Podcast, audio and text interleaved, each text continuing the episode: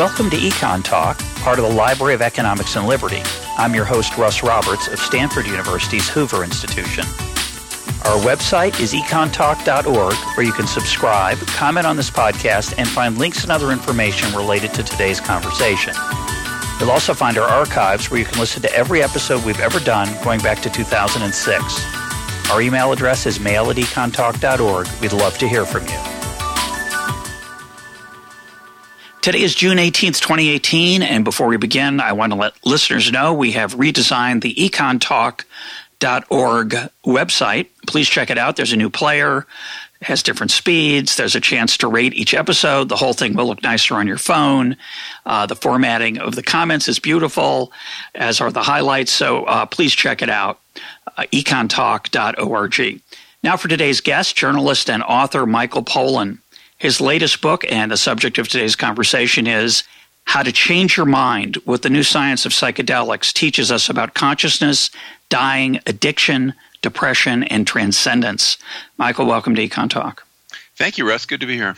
And I do want to let parents know, uh, it should be obvious from the title of Michael's book, or at least the subtitle.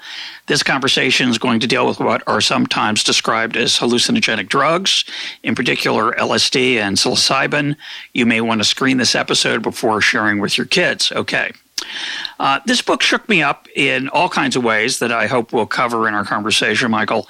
One way it shook me up is I discovered that there was serious scientific exploration of psychedelic drugs in the 1950s and 60s. Uh, give us a sketch of, of, what that research was looking at. Yeah, I was surprised too, frankly. Um, for most of us, I think psychedelics, the history of psychedelics begins in the 60s, you know, with Timothy Leary and that whole scene. Um, but I was surprised to learn that there was a very uh, lively, productive period of research for more than 10 years before uh, Timothy Leary ever tried psychedelics, um, which doesn't happen until 1960. Um, the drugs are uh, well, LSD is invented. Uh, you can either say in the 30s when it was synthesized, but it wasn't realized what it was till the 40s.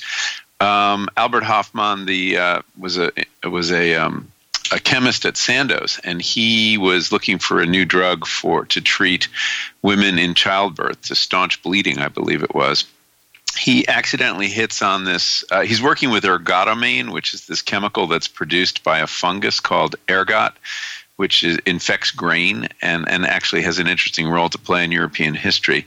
Um, but he realizes by accidentally ingesting a tiny bit that he's got this powerful psychoactive substance.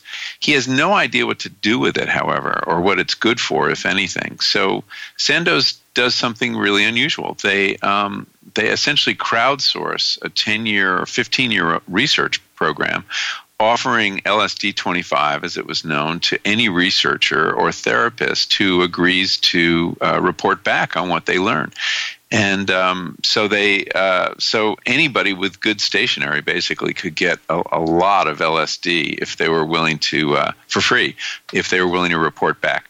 So all through the 50s, you have this effort to define what it might be good for and apply it uh, therapeutically. And what they discover, um, and this happens by about the mid 50s, is that it seems to be effective in treating addiction uh, in treating, uh, especially alcoholism, uh, depression, anxiety, obsession, um, a whole range of, of um, forms of mental illness. Uh, although they also try it on schizophrenia with somewhat less success. Um, and uh, but this is going on in England, in Canada, in the United States. And many people in the psychiatric community think that this may be a wonder drug. Um, it also teaches us really interesting things about the mind. Um, we did not really understand the chemistry of the mind before LSD. Um, and the fact that there were receptors and neurotransmitters, that whole area of research really was opened up by the study of LSD. So it's this very important drug. It's it's legal at this point. There's no stigma attached to it, and it looks like it's going to help us treat people with mental illness. And then what changes? Uh, the 60s. Um, basically, in the 1960s, the drug becomes very popular in the counterculture. um, Timothy Leary, who had been a scientist, kind of loses patience with science and uh, is so excited about the possibilities of this drug, which, by the way, is an occupational hazard for just about anyone who studies it. This irrational exuberance um, that he basically loses interest in treating individuals and decides he wants to treat the whole of society. Um, which you know we don't really have a paradigm for, it's for prescribing a drug. yes, with the exception of fluoride, it's, yeah. that is one drug we apply to all of society.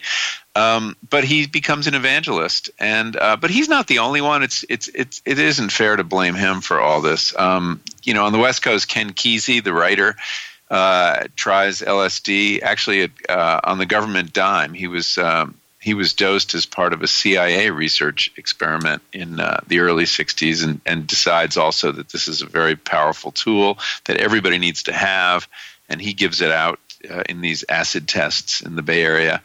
Um, and also, even before that, uh, Cary Grant had given an interview about his very successful treatment, or as he deemed it himself, very successful treatment with LSD in LA in the 50s and gives this interview where he's kind of raving about it. And that too is exciting public interest. So basically, the drug is embraced um, by the counterculture. It's used pretty carelessly. Um, people are taking it in parties and taking it at concerts and without much thought. They're dosing one another uh, without their knowledge, which seems to me an incredibly cruel thing to do. Um, and gradually, what had been a, a great deal of support for for psychedelics on the part of both the media uh, and the psychiatric community turns into a reaction against it, a backlash or a moral panic, even. And you start hearing a lot of scare stories about people getting in trouble on the drugs. They're having psychotic episodes. They're jumping out of windows. They're staring at the sun till they go blind. Not all of this is true. A lot of it are really scare stories and the press turns against it. And by 1965 you have this you know moral panic against LSD and psilocybin that quickly results in their uh, prohibition um, which is not complete till 1970 but in 1966 they're made illegal in California and some other states.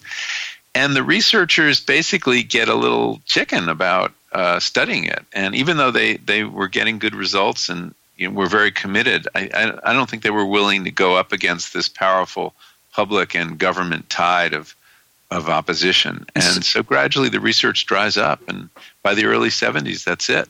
Uh, we, you know, this promising avenue of research is choked off. And we both and mentioned we both mentioned psilocybin. Explain what that is.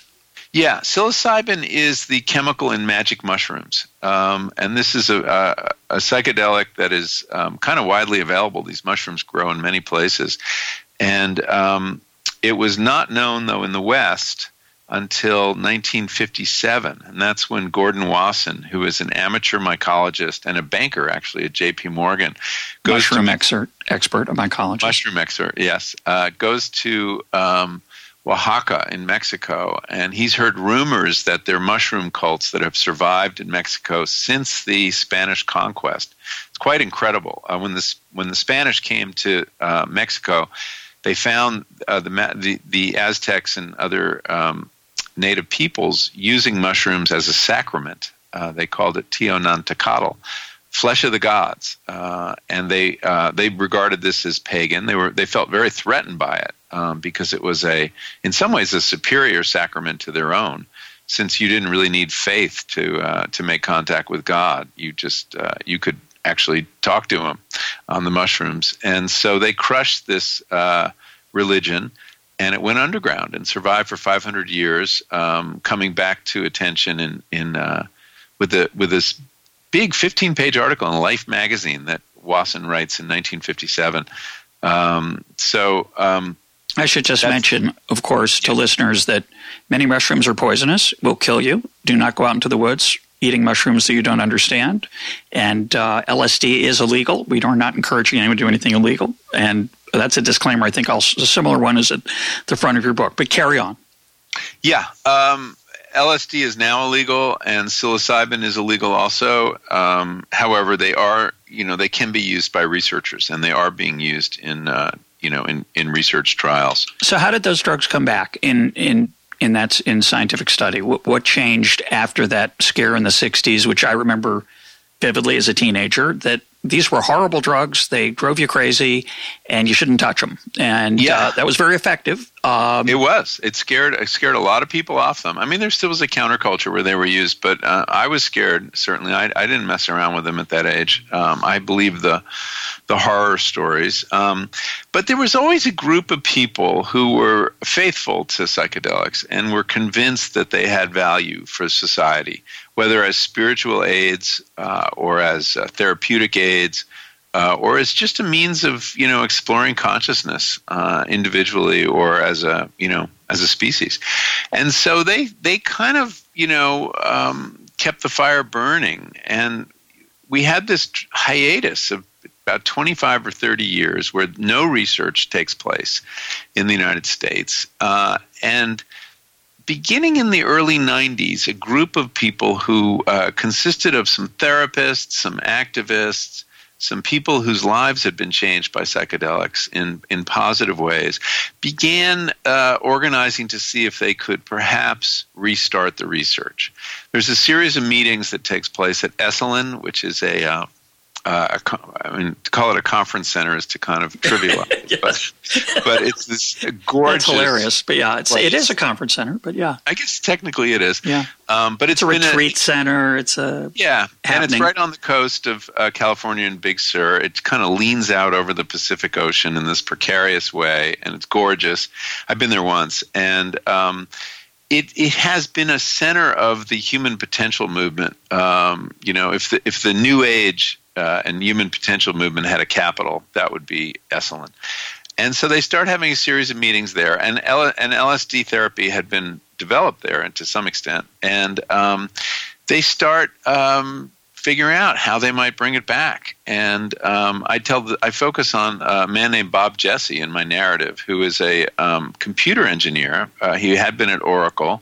He had some very meaningful psychedelic experiences um, in his 20s, and um, he organizes a group of people, uh, which uh, you know a, a, range from religious scholars to uh, therapists to a former head of uh, NIDA, the National Institute of Drug Abuse, and they start you know uh, coming up with some plans of what would you study, how would you go about it. Uh, Jesse has some money, and he raises some more money, and he then approaches some researchers and is introduced to a man at Johns Hopkins, a very prestigious, um, uh, well regarded uh, drug researcher named Roland Griffiths, who'd been studying, you know, drugs of abuse for a long time. As it happened, Roland had had a powerful mystical experience of his own in his meditation practice. He was not he was not using psychedelics, but he was a very serious meditator and had been exposed to some ideas about consciousness that he couldn't explain through uh, you know the usual scientific explanations. So uh, when Bob Jesse and Roland Griffith meet, um, that's really the beginning, I think, of, of modern research. There's there's a few other things going on too, um, but there was a change of attitude at the FDA, the Food and Drug Administration. Um, and a new hire there, who happens to have been a former student of Roland Griffiths, says that uh, he will henceforth look at proposals to, to study psychedelics as if it were any other drug, leaving aside its history, leaving aside its uh, legal status.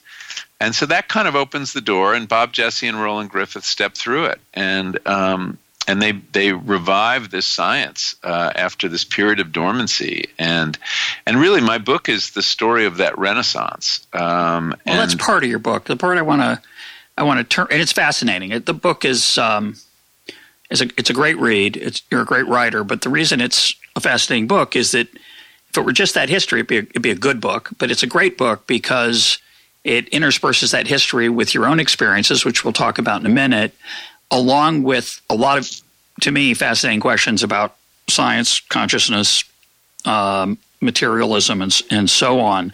One thing I think we need to make clear before we, we go any further is that I think when most people, as I would have before I read your book, when you say, well, people are using LSD for therapy or for to help people with addiction or or they lead to meaningful experiences, I think what people have the idea is that they just the people who are evangelistic are evangelical about it are high quote all the time. that this is just they're living in an alternative world, quote, you know, like like a per, like a perpetual uh, drunken spree. But what what your book is mainly highlights are experiences that people had sometimes just once.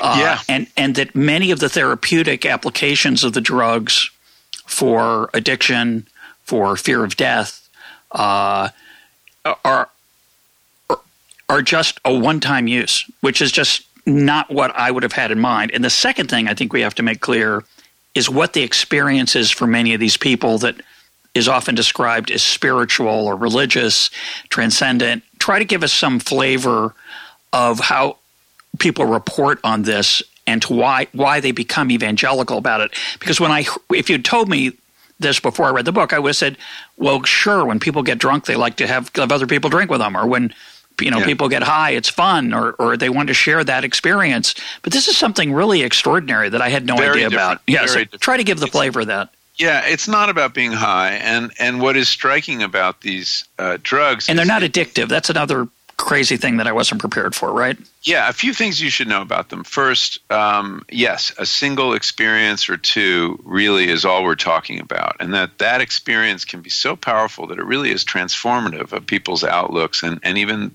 to some extent their personalities. Um, the um, uh, the other thing that's important to understand is you're not just taking a pill; um, you're having a guided experience. Um, so when you when we talk about psychedelic therapy, we really should be saying psychedelic assisted psychotherapy. So the way it works in a therapeutic context, and this was a context really created in the, way back in the 1950s, is that you're with a guide or a therapist the entire time. They take great pains to prepare you for the experience because it can be very disruptive. Um, and so they tell you what to expect. They tell you how to um, what to do if you get into trouble, if you have a period of great anxiety or you see something really scary.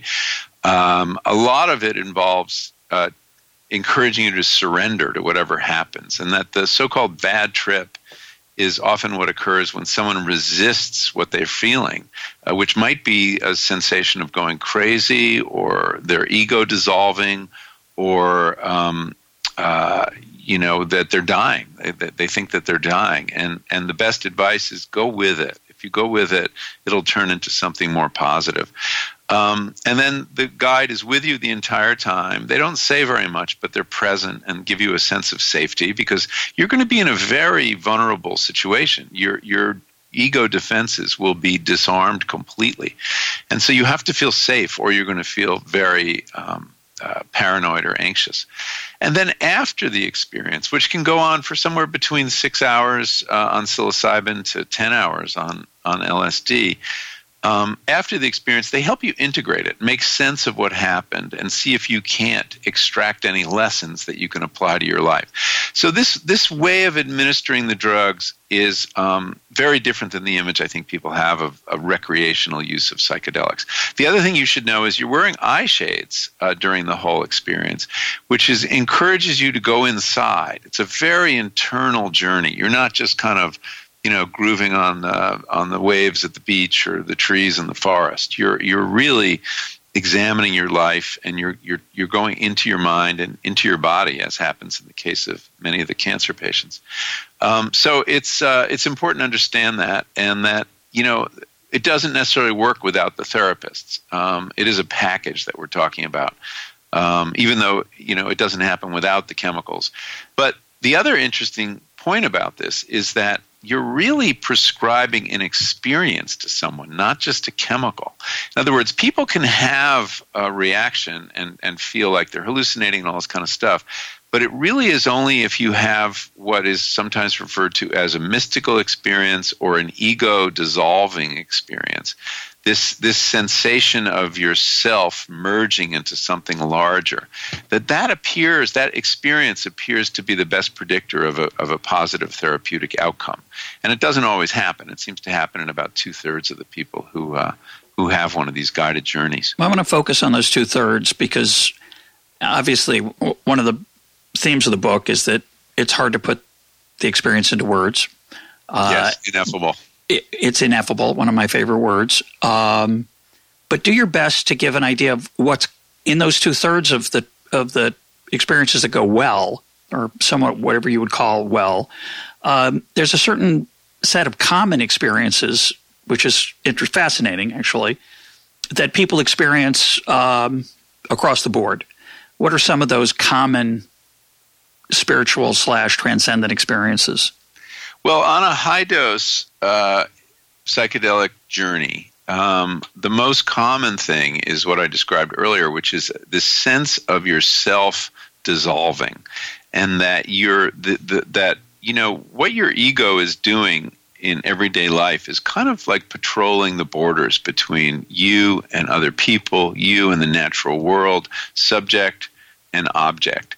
And this is a very important function, and it gives us, uh, it helps reinforce this idea that we are distinct individuals with some kind of continuity over time. But to, to realize, as the Buddhists have been teaching us for a long time, that perhaps that is an illusion and that um, uh, it can, it can um, vanish or evaporate um, is a very uh, destabilizing experience, which can be terrifying if you're not prepared for it and you resist it.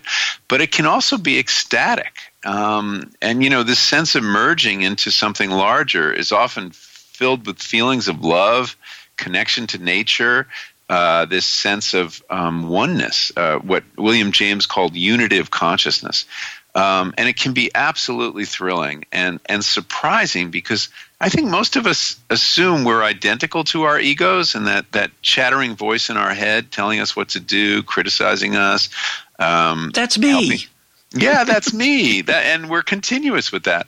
But to, to realize that can go away, as it did in one of my journeys, um, and yet you survive, and that there is this other um, perspective that's very um, disinterested yet compassionate, uh, not invested in any strong emotions, and it's just kind of observing this this disembodied awareness is actually a kind of liberating perspective. I don't know what it is. I don't know what generates it. I mean, some you know some people are convinced. Aldous Huxley was convinced that that is the mind at large, some kind of um, conscious field of consciousness that exists outside of the brain uh, that that we can um, take part in. Um, I tend to assume that any form of consciousness is generated by my brain, um, called me old fashioned, but um, that seems like a more parsimonious explanation. But many people don't. You know, there there's very serious physicists and um, uh, philosophers who think that no consciousness may be one of the building blocks of reality, along with you know electromagnetism and gravity and light. Um, so uh, yeah, we should at least keep an open mind. But at any rate, this other perspective, which uh, people can achieve through meditation also, um, is a very uh, liberating thing, and I think it really is. Uh, it provides comfort, especially to the dying. And, and to me, the most moving accounts of psychedelic experience have been on the part of people who had terminal diagnoses. And I interviewed several of them, and um, that they were able to really reset their uh, their thinking about their death and what it meant to them, and and in many cases to die with a, with a, a remarkable equanimity um, that I just could not, um, you know, seemed uh, just remarkable to me and um, because it's yeah. one it's one thing to say I had a transcendent experience. It's like you take a trip to Yosemite, which is one of my favorite places in the world, and, and mm, you can have a, you can have a transcendent experience there. I off, I try to. Um, just from looking at the nighttime sky there, which is very different than my nighttime sky in suburban Maryland. Um, but it doesn't usually change how you behave afterward. And yet, many of these people you're talking about right now, people who are diagnosed with cancer. Others are, are healthy people who just go through this experience. It the effects last beyond the experience, and not just oh, I remember that. It changes how they interact with with other people to some extent. Yeah, and that's one of the most remarkable things. Uh, to to different degrees. I mean, the the depressed patients who've had these experiences, their depression lifts for a, a matter of months, uh, but then they they subside again to many of the cancer patients, the changes were, um, you know, more enduring. Um, six months out, they still had, um, uh, you know, measurable reductions in uh, anxiety and depression. um, that that were sustained. And in the case of some of the addicts that I talked to, people trying to quit smoking, for example, a year out they were still abstinent. 67% of them were abstinent. So um, I think it depends on uh, you know on the individual and on what you're being treated for.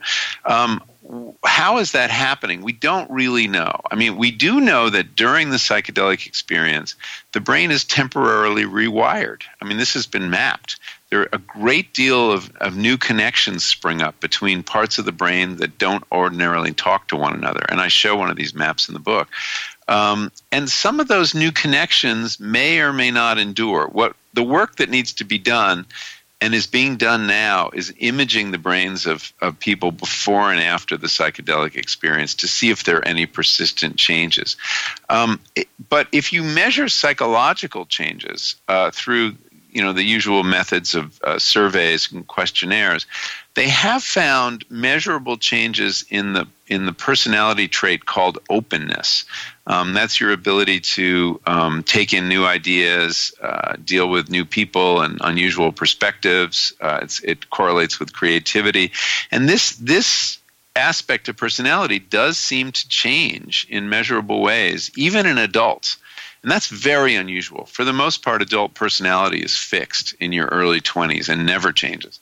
Um, but psychedelic experience appears to have the potential to change it. And so, in, an, and in a positive direction. Openness is generally considered a positive character trait. So, one of the challenges of this research, which you're very open about in the book, uh, and I, I, I can't know how even handed you are in the book, but you come across as even handed. So congratulations. Thank uh, you. you know, there's a you have skepticism. You realize that some of the people reporting these results have an axe to grind. They want these drugs to be more available.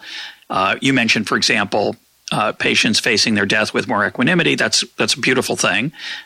Uh, maybe we don't hear about the ones who go, you know, stark raving crazy after the use of the drug and and have horrible, worse experiences down the stretch. Perhaps so that's always the well, worry in these well, kind of. Well, it's worth pointing out though that no one in the clinical trials, and that represents about a thousand people who have been uh, given psychedelics in a, in this controlled setting in university trials. There have been no serious adverse events, so no one's gone crazy in that cohort.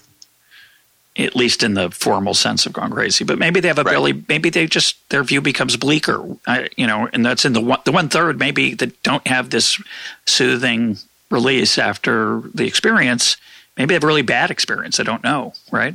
Yeah, well, some of them, uh, you know, many people had patches of bad experience. I think it's it's important to know it's not all sweetness and light. People went into their bodies and confronted their cancer. They had moments of great terror, um, but they were succeeded by other moments. So, the so-called bad trip you know, which the therapists prefer to prefer to call a challenging trip, can actually be very productive.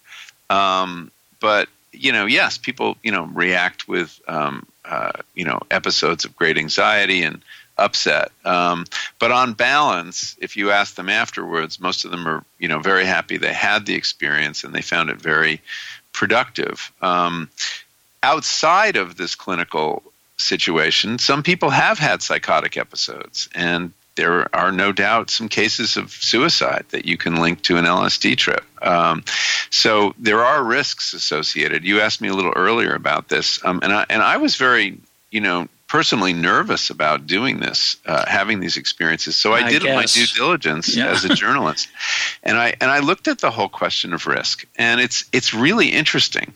First, physiological risk. If we wanted to divide it into physiological and psychological risk, physiologically, LSD and psilocybin are um, remarkably non toxic drugs. Um, there doesn't appear to be a lethal dose of either.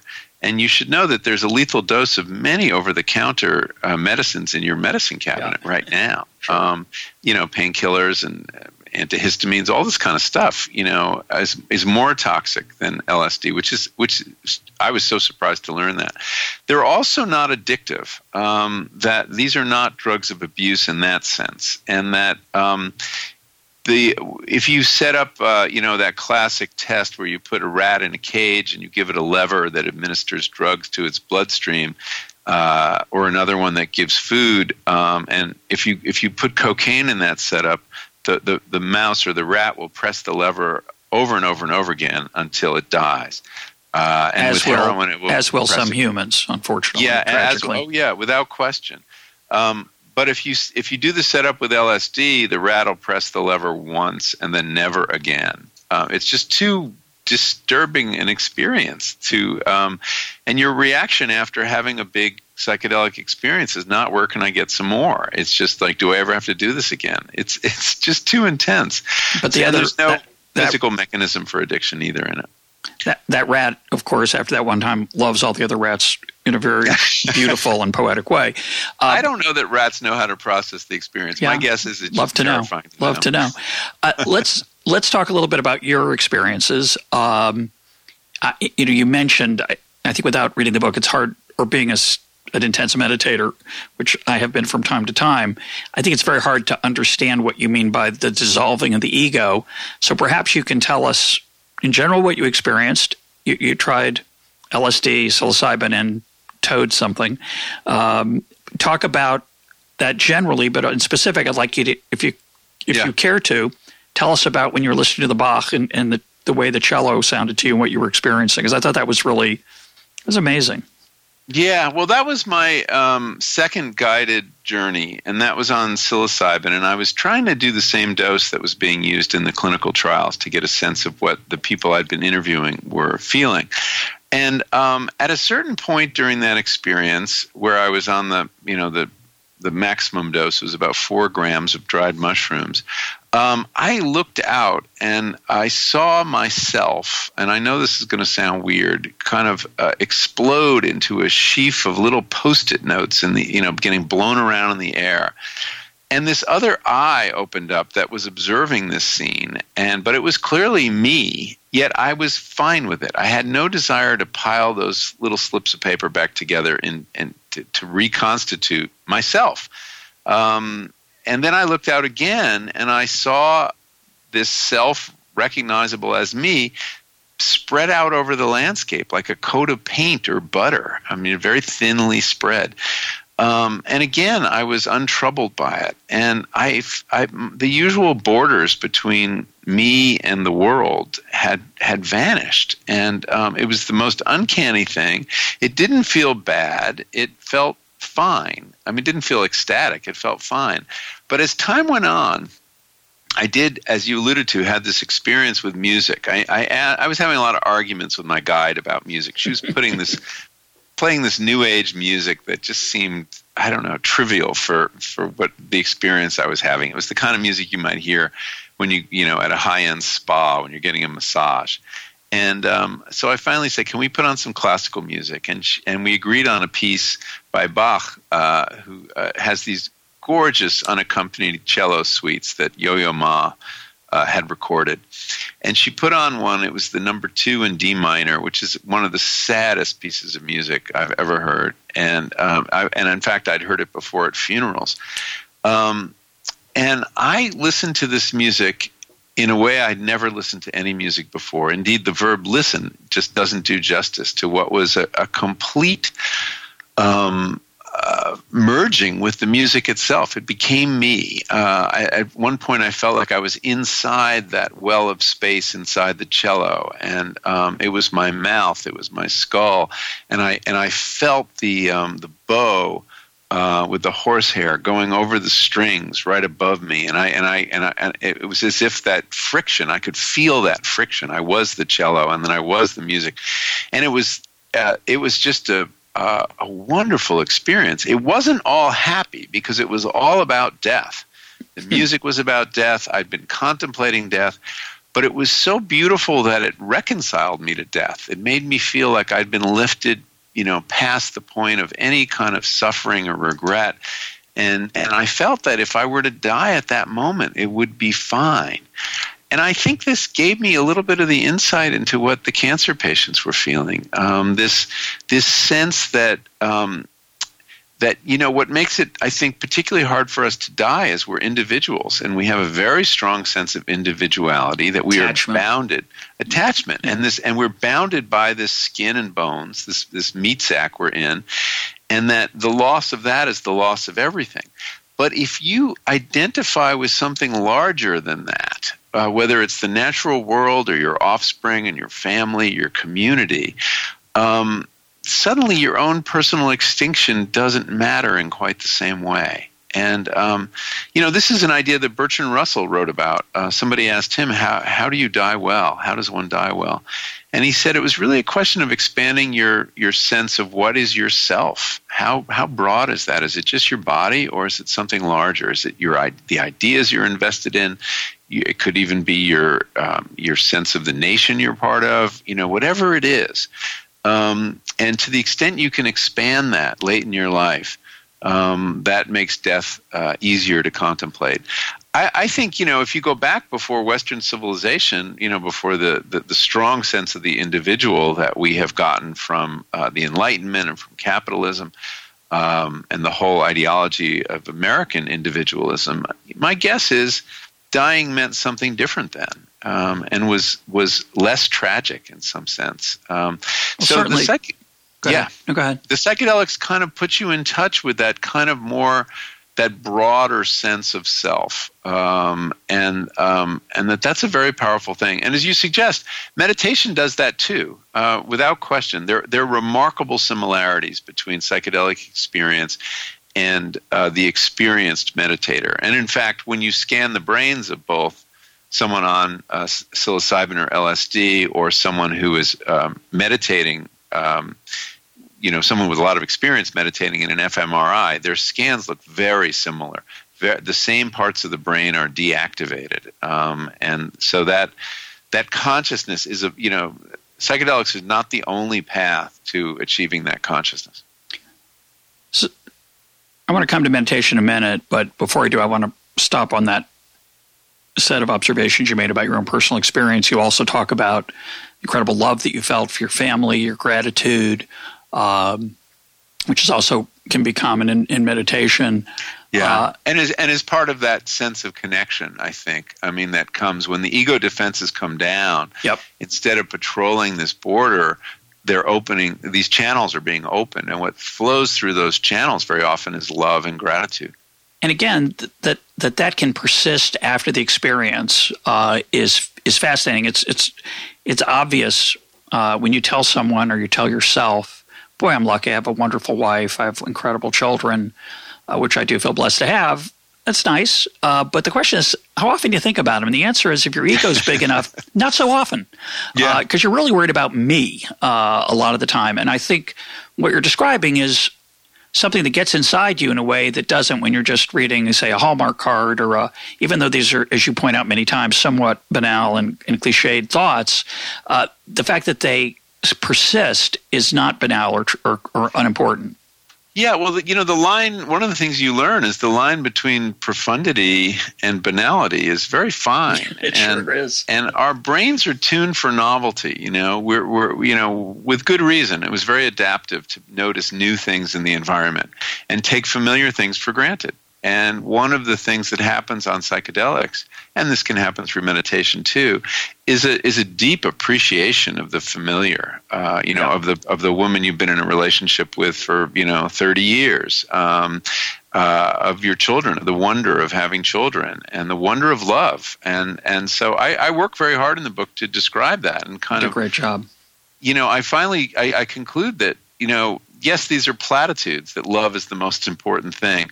But what is a platitude? It's it's a truth from which all the emotion has been drained. And you can resaturate that dried husk in a way, um, and psychedelics can help you do it.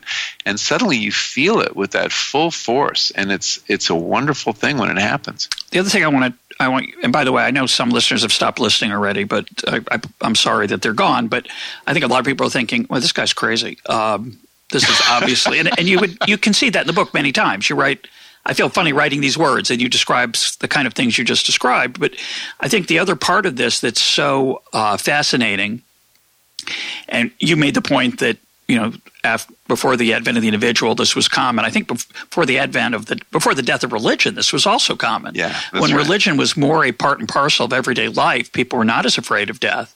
Uh, they were less potentially egotistic, or at least they were at least encouraged to be. And we do live in a culture now, I think, certainly the culture you and I live in, uh, much of it is, is designed to enhance the ego rather than, than subdue it.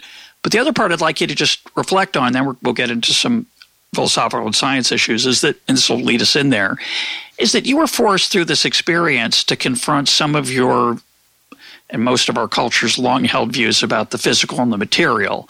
Uh, mm-hmm. Most people believe, in educated people at least, that this is all there is. We've talked about this a number of times on Econ Talk that you know the physical world, what you can measure, what you can see.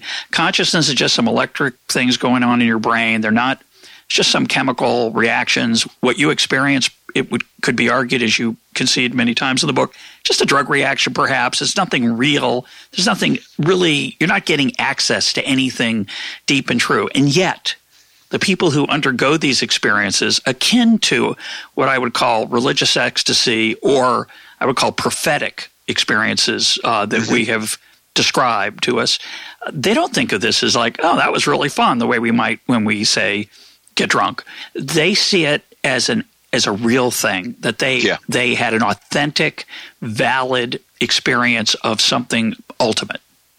Yeah, and that you know uh, that quality. William James wrote about this in Varieties of Religious Experience, and he talked a, a lot about the mystical experience, um, which is very similar to the kind of ego dissolution I'm describing. And in fact, they, they may just be different words for the exact same yeah. thing.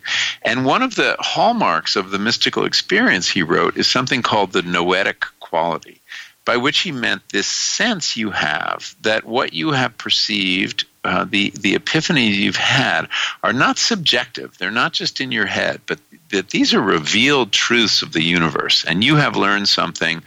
Um, these are like tablets that have come down from you know on high, and the authority of the experience is one of the most striking things about it. And many people do emerge from the from the experience thinking they have glimpsed a beyond of some kind, um, heaven or hell or God um, and it's, um, you know, who are we to say that they're wrong? Um, the fact is, you know, James said about that, you know, judge judge these experience by their fruits. Um, does it does it you know make someone a better person or not. Um, that's really the key since we can't really know. But it may well be that psychedelic experience is at the root of religious experience um, and that it, it really one of the things it has contributed because remember they, these drugs have been used for thousands of years in a great many different cultures and they do nurture the idea of a beyond, of, an, of another world besides the one that presents itself to our senses that we, we normally think is the only one. Um, and that's a very, uh, to have that experience is, is um, you know, it's it's an experience, and um, people interpret it different ways. Though, I mean, there there have been um, uh, to give you an example, so you can you can put a religious gloss on that and say, well, I, I witnessed the beyond. You know, I, I had a glimpse of heaven or this this plane of consciousness that survives us after we die. And you can think of that whatever you will. But then um, Carlo Rovelli, who's an Italian physicist, uh, gave an interview recently. Uh, he wrote Seven Brief Lessons on Physics, and he's a you know prominent Italian physicist he said he had had an LSD experience uh, when he was 15 or 17 that actually had opened up physics to him, and that he had an experience of time where uh, it was no longer past, present, and future, but it was kind of more like space, and you could go in any direction, and the present was eternal, and um, and after the experience was over, he said, Well, how do I know that that experience is false? And my everyday experience of time as, you know, having an linear, arrow and yeah. going in one direction and linear is right. And in fact, physics tells us it's not right, that there is a beyond, that there is a whole other structure to reality that's very different than the one we perceive. And so he he came out of the experience with a with a healthy appreciation of a um, of a beyond, a scientific beyond. Um, so it's you know this takes us into very interesting areas and very exciting. I you know I don't I don't pretend to have the answer to what's going on, um, but uh, it is important. One of the things it does is it kind of relativizes everyday normal consciousness that we take as the whole kit yeah. and caboodle. Uh, and in fact, it's not. That there are other forms of consciousness that are available to us. The truth value of this one over that one is, you know, that's a that's a matter to be de- debate. Yeah, to be determined. Yeah, to be determined. Yeah. I I was struck by um, the braveness of your book. Um, some of the things you write must have been. Um, well, they're very vulnerable. They make you very vulnerable. So obviously, they're partly the result of your experience, but uh, certainly friends of yours and others have sneered. I'm, I suspect at some of your claims and and thoughts. Have you experienced that? No, actually, oh, people have nice. been remarkably. yeah, I guess so. I, I know I'm meeting the wrong people. Um, you know, people have taken it. Uh, you know, I, I've tried to be very matter of fact about some very yep. personal issues, uh, about my experiences, how how weird they were, but how also how profound they were, and I find that to the extent you are matter of fact about such matters, other people are too. Uh, and they kind of take their cues. Whether I'm talking to a, you know someone interviewing me on television or a friend, um, people tend to take you on your own terms. I think uh, maybe behind your back they they have another take, but I, I resolved when I was doing this to write as honest a book as I could and not be concerned about how I looked or um, you know I, I did have a public reputation and. Um, and but uh, you can't explore this realm without revealing something about who you are and revealing your vulnerabilities and things like that. So I just decided surrender. I mean, in a way, you know, the same advice I'd gotten about the psychedelic experience, I took to the literary experience to surrender to it, be as truthful as I could, tell the story to the best of my ability, uh, as hard as it was in places. Um, and so far, I haven't. I don't think I've paid any negative price for that at all. And you get a best-selling book out of it, so that's a good thing. There's that. Yeah. Um, I, I reminded when you're talking about the um, the religious part. I was reminded that it was a, a famous uh, Jewish story of four rabbis who go into the orchard, and what the orchard is isn't exactly defined. It could be a physical place, but it's generally conceded not to be a physical place. It's some kind of mystical, spiritual, out of body experience. Uh, of the four, one goes crazy, one kills himself, I think, one becomes an apostate, and uh, only Rabbi Akiva, who's this giant figure, uh, you know, returns from the experience with his um, his well being intact, and that, and I, you know, I mentioned the uh, the prophetic experience where prophets will talk about being swept off their feet, overwhelmed. They're just they're very reminiscent of the kind of experiences that you're talking about. Yeah, and you know, there there um, remarkable similarities um, to mystical experience all through history. You know, one of the things, one of the experiences I had was after having my high dose uh, psilocybin session. There was a whole tradition of writers uh, in America and England and, and elsewhere too, writing about their mystical experiences. You know, there's Emerson on the on the Boston Common who feels himself transformed into a transparent eyeball and the currents of nature are flowing through him. And there's uh, Walt Whitman in, in the early drafts of Leaves of Grass talking about this, um, alluding to this experience where he felt like God was controlling his hand in some sense. Uh, and Tennyson has them, and Wordsworth, and all these experiences. I, I, I read this and I thought it was just literary conceits. You yeah. know, it just it just had no poetry it was poetry. Yeah, it was poetic. And now I can read that and it's like, oh, that's what they're talking about. That's a real experience.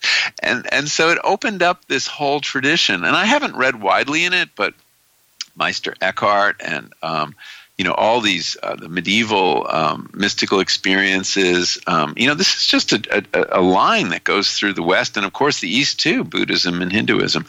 And suddenly those words have meaning in a way they didn't for me, and that's very exciting. It, I feel like it's opened up this this door that um, you know I've only just begun to go through.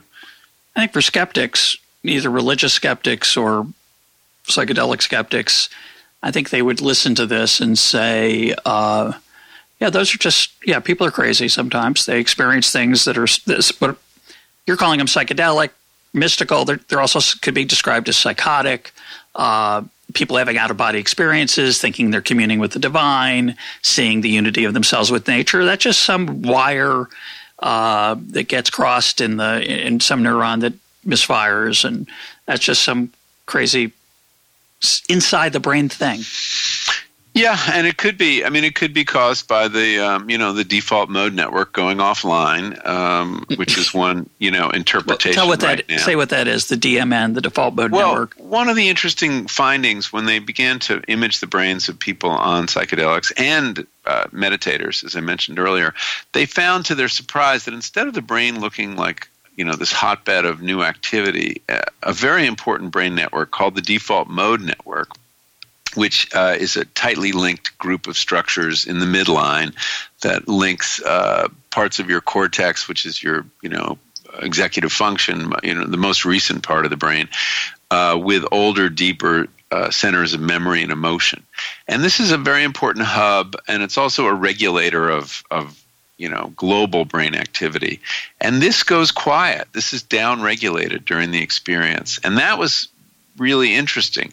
And indeed, the more downregulated it was, the more likely someone was to report an experience of ego dissolution. So the default mode network is involved, it appears, in generating this sense of self that we have. Uh, it's where we where self-reflection appears to take place and self-criticism, time travel, the ability to think about the future or the past, um, uh, theory of mind, uh, the ability to imagine the mental state of another, which is very important to moral reasoning, obviously, and compassion and empathy.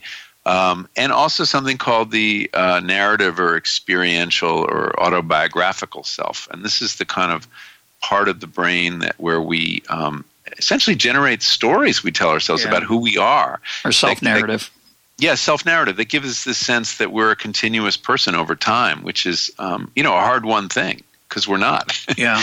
and um, and so when you take this offline for a period of time, interesting things happen in the brain.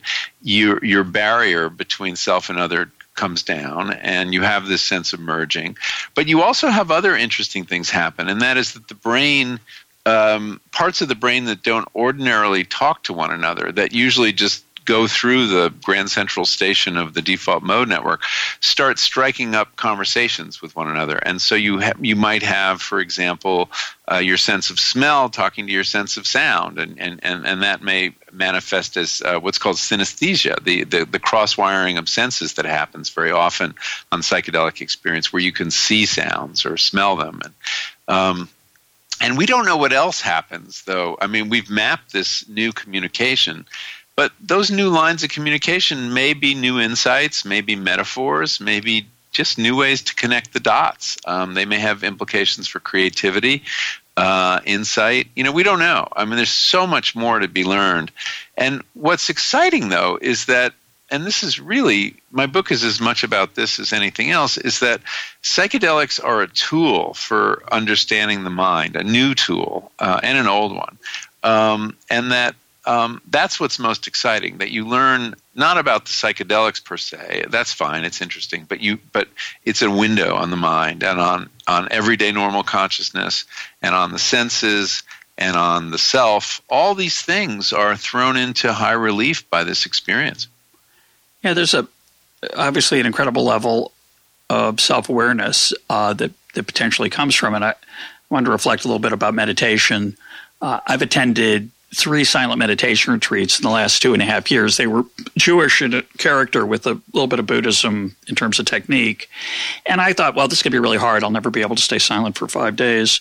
That turned out to be the easy part. The hard part was confronting myself. Um, and if I had to summarize what that experience was like, I'd say, well, they made me less egotistical, uh, more prone to being overwhelmed with awe, softened mm-hmm. me, made me more emotional.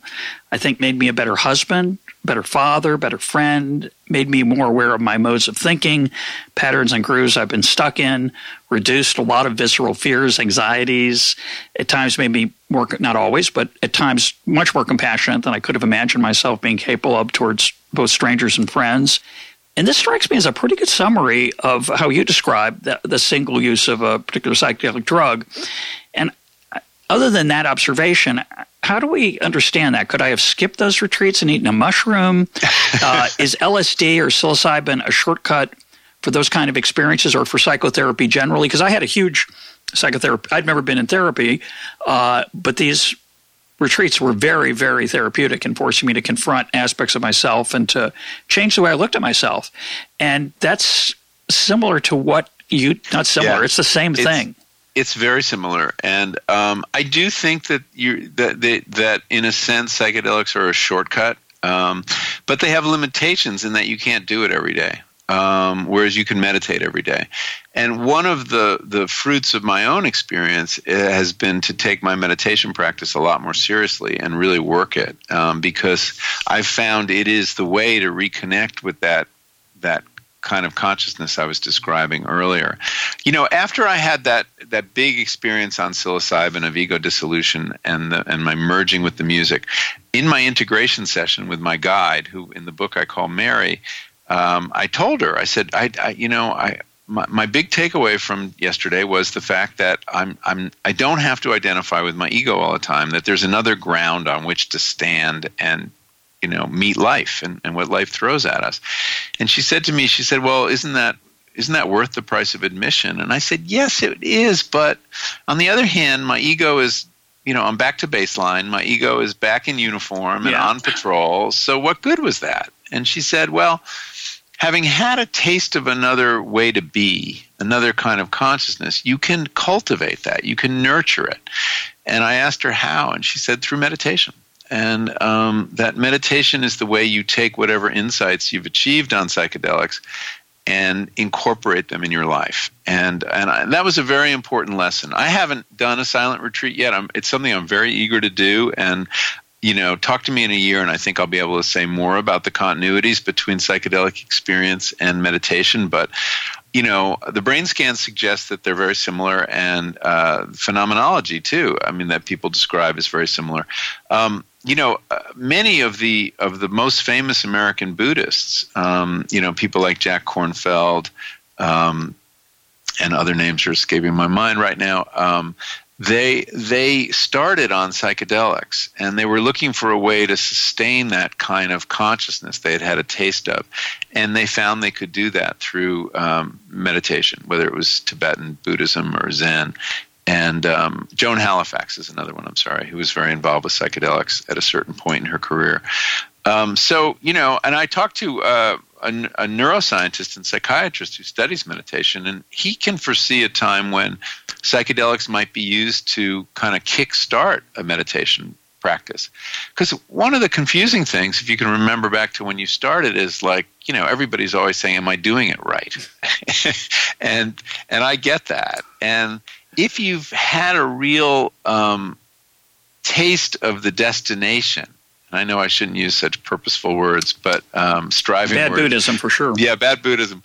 Um, if you, but if you've seen it, if you've had a sample, uh, it becomes much easier to find your way back to that, and and that's certainly been my experience. Not consistently. I have to I have to work at it, but um, but it's there, and I recognize it when I hit it.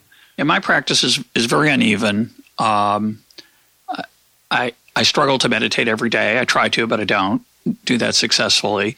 And like anything else, it, it's as you're saying, it's it's up and down. There are times when it's extraordinary, but many of the times, I would say most of the time, and I would say this is true for my religious practice as well. It's very mundane, and nothing really dramatic happens. And um, what I find fascinating, though, is the, and I'd be curious your reaction to this. Um, at the highest level, whatever you want to call that, when I was at one with a sparrow I watched for half an hour on retreat, or um, uh, you know, had had a an, an, ability to slow my mind down and, wa- and be extremely expansive and watch thoughts arising. Just haven't been able to do it since, but it, but it is something to strive for. So it really can be an extraordinary uh, change in how you experience, as you say, just the most mundane parts of your life. Seeing your wife, who you've seen for my case, 29 years almost, um, your children, the flower that is blooming mm. by the door, the bird on the perched on your deck, etc. Uh, they can have a vividness that is uh, that makes your hair stand on end in a beautiful, yeah. beautiful, beautiful way, like like a great piece of music. And yet, I find the tug of my uh, default mode network to be so powerful. Uh, mm-hmm. just to take an example, like I get annoyed at something, say, and instead of saying, which I know deep down, and have at times been able to say, "Well, that's not me. That's just That's Mm, the anger. that's my ego talking, That's my yeah. ego. I don't, and yet I kind of enjoy it, and it's. I guess it's life, a lifetime of enjoying it, and it's it's very seductive. Uh, well, it's a kind of addiction, actually. yeah, exactly. It, I, I I see it as a form of, of control that, that I've become accustomed to, and I think part of, of a of a successful meditation practice, a healthy meditation practice, and maybe healthy use of these kind of drugs, is a, an ability to give up control because Yeah. we're not in control, but we like to think we are. Yes, and but that illusion of control gets a lot done, though, right? It gets Yeah. books Oh, written. yeah. it, it, it it wins electoral races. Yeah, um, sure. So I mean, there is a usefulness. The you know we evolved these egos for some reason, presumably, and that they are adaptive. Um, on the other hand, they're very harsh rulers, and they lead to a lot of unhappiness at the same time. And the ego can be very punishing. I mean, depression is you know, part of the self punishing the other part of the self. Yeah. Uh, at least that's how Freud understood it, and um, and I think there's some truth to that. So, but you know, the thing with any practice, whether it's meditation or writing, you you know, it's it doesn't go well every day. You just, but you have to show up, Get on the horse. Yeah. and yeah, get on the horse. Just put in your hours or your minutes, whatever it is, and sooner or later things will happen. But if you don't, if you're not there, if you don't show up, it's never going to happen. Now, recently, we had on the program uh, Iain McGilchrist talking about his extraordinary book, uh, The Master and His Emissary. And in his vision of the brain, the left side of the brain is smug, focused, narrow, uh, sure of itself, uh, analytical. And the right side of the brain is integrated, connected, fascinated by betweenness. And it just struck me that a lot of the descriptions you give of, of uh, psychedelic drugs are very similar to what McGilchrist describes as the right side of the brain. right brain, yeah. Is there Yeah. any of the fMRI stuff that shows up on the right side? You know, I love that book too, and I was very moved by it when I read Yeah, it, it's a powerful and book. Uh, and very persuaded by it. But the more I talk to neuroscientists, and uh, that this idea that the two sides of the brain are fundamentally different, um, and that that is has great explanatory power, is very much out of fashion right now. And McGilchrist is Well, he is- concedes that, right? He, he yeah, knows he's that's a somewhat true. lonely figure. I mean, I Yeah. found it. I found it very persuasive. I don't have enough uh, knowledge to say, "Oh, this explains it," but but definitely his characterization of right brain thinking is um, uh, chimes with with my sense of the psychedelic experience and and the meditative experience too. Yes, I don't obviously can't evaluate the neuroscience either, but I, I like just to think of McGilchrist's insight as just two different ways you can experience the world: uh, very Yeah. focused and narrow, or very integrated and connected. And And whether they have a geography Yeah, I don't- not, yeah, I don't care. you do have multiple ways of experiencing the world, Exactly. and how they're layered upon one another or where they're located is less important than the fact that this this default consciousness we have is just one way, and and that there are other ways, other perspectives that we can attain, and and that's what strikes me as really exciting that we're not stuck with this one pair of spectacles, uh, that there's sunglasses we can put on, that they're you know kaleidoscopes we can we can put on, um, and uh, uh, that everyday normal waking consciousness is is one species of consciousness, and it's good for certain things, but it's bad for other things, and there are other modes of consciousness that are better. One of the other things that struck me reading your book, remind, I don't know if anyone's ever said this to you. It's kind of a strange illusion, but it reminded me of uh, Richard Dreyfuss's character in Close Encounters of the Third Mo- of the Third Kind. So in that movie, uh, have you seen it? Yeah, I have. I'm So- just trying to remember. So in that movie, he he has this experience of being contacted by aliens, and they want him to go to this mountain in the middle of of nowhere, and uh, he can't stop thinking about it. He's every waking minute he's shaping his potato, his mashed potatoes, into the shape of the mountain that he's been encouraged to think about, and he's a pathetic figure for a while in the book because he's obviously just gone off off off his rocker, he's just crazy, and it, what I what I thought was there are many things I like about that movie, but one of the things I like about it is that if you really thought you were contacted by aliens or if God had spoken to you, you'd be kind of focused on it. You know, you wouldn't kind of just say to, casually to somebody Yeah. uh, when they said anything new going on. Yeah, by the way, you know, just the other day. In fact, you'd be like starting every conversation Yeah. with it, and you'd become, in a way, a, a very difficult figure to to be around because it's all you'd want to talk about. And I got a little bit of that feeling from the people in the universe that you became in, in orbit into the orbit of from the psychedelic world. These are people who've been to a land, they've journeyed somewhere that is uh, extraordinary. And they've come back and they, they are going to not just show you the slides from their trip, you, their Flickr page, but they do want to like uh, put it into a brochure and go door to door. Uh, and, and I'm curious, reflect on that and in your own your own journey, what what you see as uh, it's obviously part of the reason you wrote this book. Um, do you feel that kind of pull to to share the experience? When I came back from my retreat, I bored a lot of people. You know, yeah, I said, yeah. I've changed. You know, I'm, I can't believe what I saw. I had an amazing. They're like, you were quiet for five days. I couldn't do that. Yes, you could. You could. so there is this. This I think evangelical pull. Uh, part of it is can be literally religious for a person who's seen the light, but for others, it's this glimpse of something deep and profound comment yeah, and you're and you want to share it with the world, yeah. and and I think that this is an occupational hazard. Um, I think you know we saw this with Timothy Leary and we and great many other figures in this world. You know, it's this ego dissolution on the one hand um, leads to ego inflation on the other, um, yeah. and that's one of the paradoxes of of psychedelics that you have a lot of giant egos who've well, had this ego dissolving experience. Yeah, I'm the humblest man in the world. yeah, exactly. you right. can't believe how you think you're yeah, humble? humble? I'm even humbler. um, and I think that has to do with this sense of having, you know, you've discovered some key to the universe and you want to tell everybody about it. And so in myself, I, you know, I, I've been, I guard against it. Um, and I have a son and a wife who help me guard against it. And um, uh, but I, I, do see it, and I actually see a lot of the researchers who are kind of trying in a very self conscious way to keep a lid on it. I mean, people who, if you take them out for a drink, think that, you know, these molecules may have something really important to, to contribute to saving our civilization. You know, they'll say this, and, and I get where they're coming from, um, but you don't want to talk that way. Uh, and it, you know, I don't know what you do with that. Um, I mean, it is. I, I'm struck by the fact that if the two biggest problems we face as a civilization are the environmental crisis, which which is born of our failure to connect with nature and, and, and our ability to objectify nature and, and, and see it as, you know, ours to manipulate, extract, exploit. Um, that's one big problem. And then another, which is very similar, is tribalism which is the objectifying yep. of other kinds of people and, and, and, and the inability to attribute humanity to them. Yep. Um, both of these problems are addressed by psychedelics, uh, and they're both uh, the functions of ego consciousness, uh, of this kind of very egotistical way of looking at things as a zero sum game, as there's always a winner and a loser, as I'm the thinking subject, you are the object of my thoughts and that uh, psychedelics um, opens up those channels and makes it impossible, I think, to be a tribalistic person or a someone who is so cavalier about nature. Um, and so there are a lot of people, I think, who stand to gain, um, and that if more people had this experience, perhaps it would have a, a positive effect on um, you know on the culture.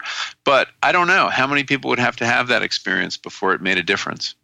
Yeah, that that's a, that's a tough question. The other thing that I think about is our one of our bigger challenges is uh, meaning, and, and one thing that, comes through in your book is that this feeling that your life. I, I don't understand it because for me, it, it's I see it through religion, and it that works for me. It, but it's not clear to me how this drug experience leads to a sense of meaning. I understand that if your life's transformed, if you care more about other people, it's a more pleasant and good life. But yet, a lot of people feel that their lives are quote more meaningful, and that's I yeah. think a huge challenge of the of modern civilization is this feeling that that we're just pursuing pleasure and happiness. And the irony for me in reading your book is that people associate the, associate those things with the abuse of drugs, right? The opioid crisis yeah. is probably not unrelated to the crisis of meaning in, in our in our culture, uh, and yet this drug, these drugs, are helping people quote discover meaning.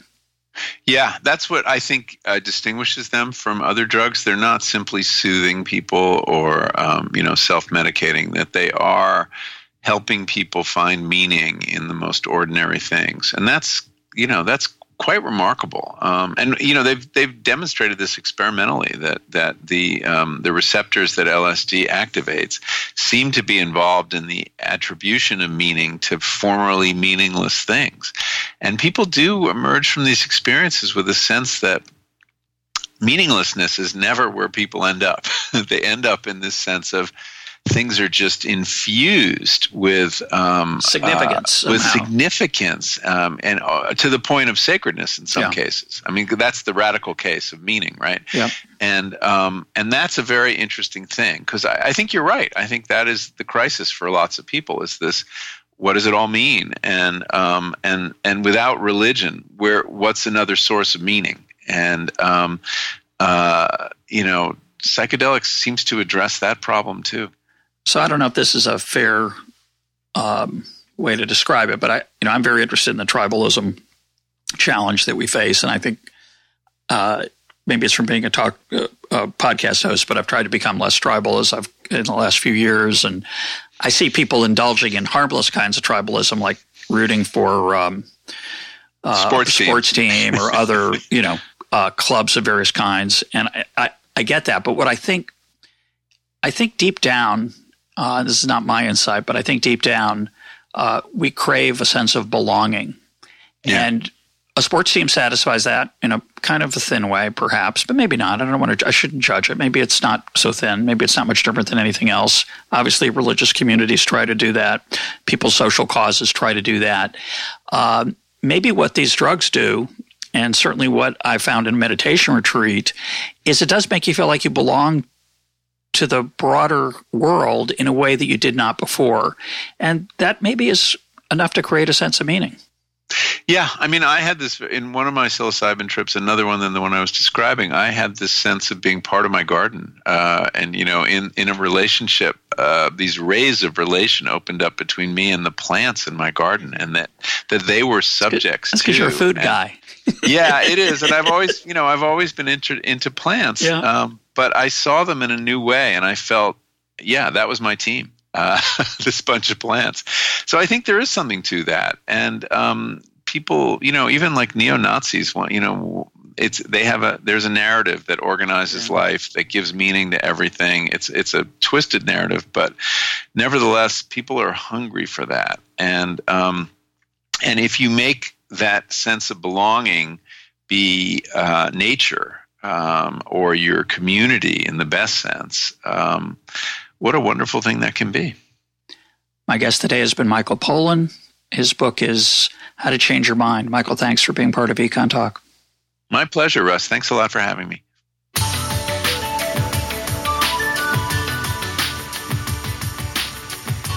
This is Econ Talk, part of the Library of Economics and Liberty. For more Econ Talk, go to econtalk.org, where you can also comment on today's podcast and find links and readings related to today's conversation. The sound engineer for Econ Talk is Rich Goyette. I'm your host, Russ Roberts. Thanks for listening. Talk to you on Monday.